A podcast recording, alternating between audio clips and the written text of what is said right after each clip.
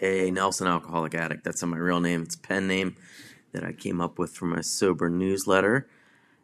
I get to travel a lot for work, and I always find myself landing someplace new, a new town, a new state. And I find myself in an airplane, hitting an airport, and thinking, I wonder if there's any alcoholics here. And the answer, spoiler alert, is holy shit, there are alcoholics and addicts. And and also breaking news, I'm pretty sure there's alcoholics almost anywhere you go. So on this specific trip, I headed for Lincoln, Nebraska. And guess what? Dozens of 12 step meetings to attend. I get at almost any hour of the day from about 7 a.m. to 10 p.m. There was a meeting I could get to. And so I picked one on a Sunday in the morning and I went. And as usual, I found it to be fascinating. I love seeing um, the people and the places where sobriety happens and how it happens because it's not the same. Getting sober in New York City or Lincoln, Nebraska or Florida or Washington, it's always a little bit different flavor. And that this was certainly another example of that idea because I've there's a couple things I've never seen before, never experienced, and I thought it was very cool.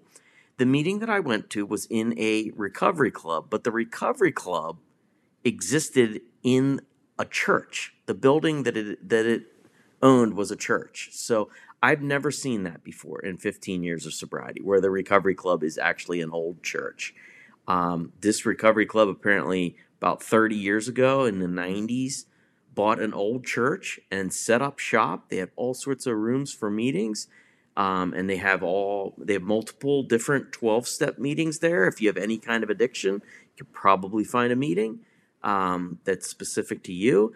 And i thought that was very cool. The meeting i went to was held in the main church area. And i've never had the experience of a 12 step meeting in the main church area with the pews and just rows and rows of pews and high ceiling and um, you know the the shelving to put Bibles in, except there were no Bibles at this this meeting. Um, there was a coffee pot brewing in the back of the room, and I noticed that uh, halfway through the meeting, the coffee commitment dude he took the pot and he went around the room and he gave refills to whoever wanted them. It was like Uber Eats happening within the meeting. It was great. Uber drinks, I guess. Um, speakers. Uh, there was there was a, a speaker, but then there was a chairperson, treasurer, and anniversaries and things like that. Anybody who spoke uh, had to hustle to the front of the room and stand at a podium that had a microphone. And the room was very cavernous. This was an open. This is a church. Like if I took you in there, you would just be like, "Oh, this is where church happens." And um, so it was a cavernous room, and um, people would raise their hand to say something and then they would make this long walk to the front of the church. So rather than just raising your hand and saying, you know, Nelson, alcoholic, visiting from Connecticut, um, people would have to usually walk to the front of the church. And it was like, you know, 10 seconds, 15 seconds. And in that space, the silence, like there would be, there was a lot of like chirping, there was clapping, there was cheering, oh hey there's mike mike all right congratulations hey what's up dave that kind of stuff. And it was rowdy it was rowdy for sure and i didn't mind it in this instance. The the whole thing it ended up feeling less like a meeting and more like like a celebration almost you know like an awards ceremony.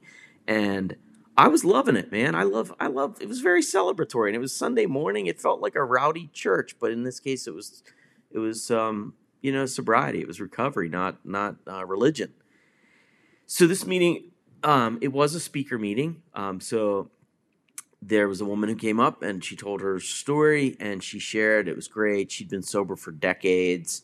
Um, I think she said she had a 51 year old son who has grandkids himself. So she's a great grandma. Um, but she was great. She had an amazing story, great comeback, turned her life around. A real testament to like sobriety being worth it. And there were two things specifically that she said that that had me thinking afterwards. One was that she stopped she said she stopped drinking and realized she had never felt feelings. She had never really truly figured out how to process things, you know.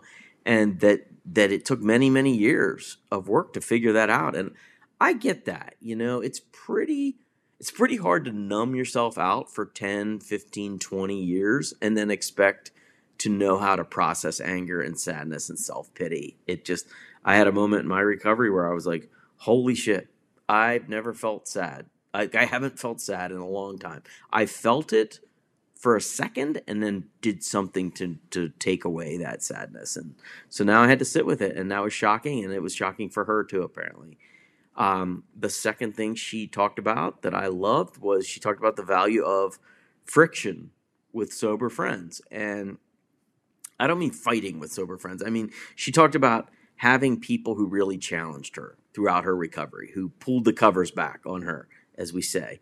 Um, and she, she said that she got to the point with a few people where she would stop speaking with them for periods of time.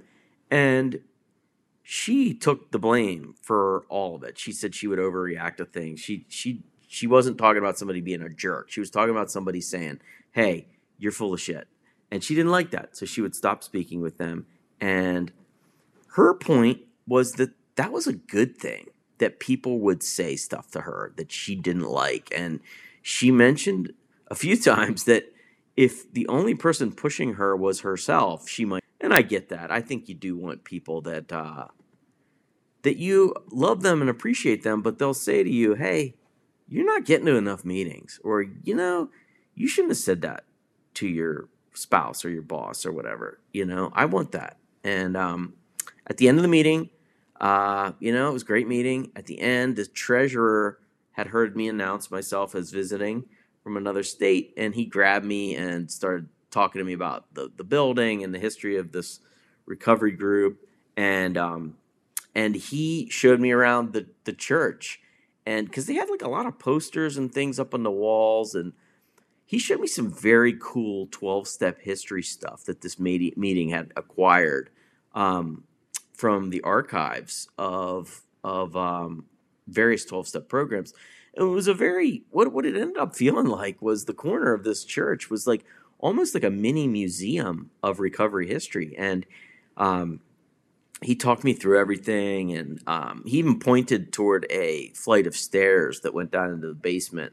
And he said, "Go down there and check it out. It's a, it's a." He called it a sobriety archive. He said, "We got an archive down there of a lot of other stuff about the founding of various you know sober programs and how the literature was written and um, I appreciated that, but I had uh, I had enjoyed the meeting, and I but I decided, you know, I'm I think I'm done with my spiritual growth for the day, and I got the hell out of there before my brain could possibly learn anything else. I mean, who needs that? There was football to watch, right? I had to get out of there.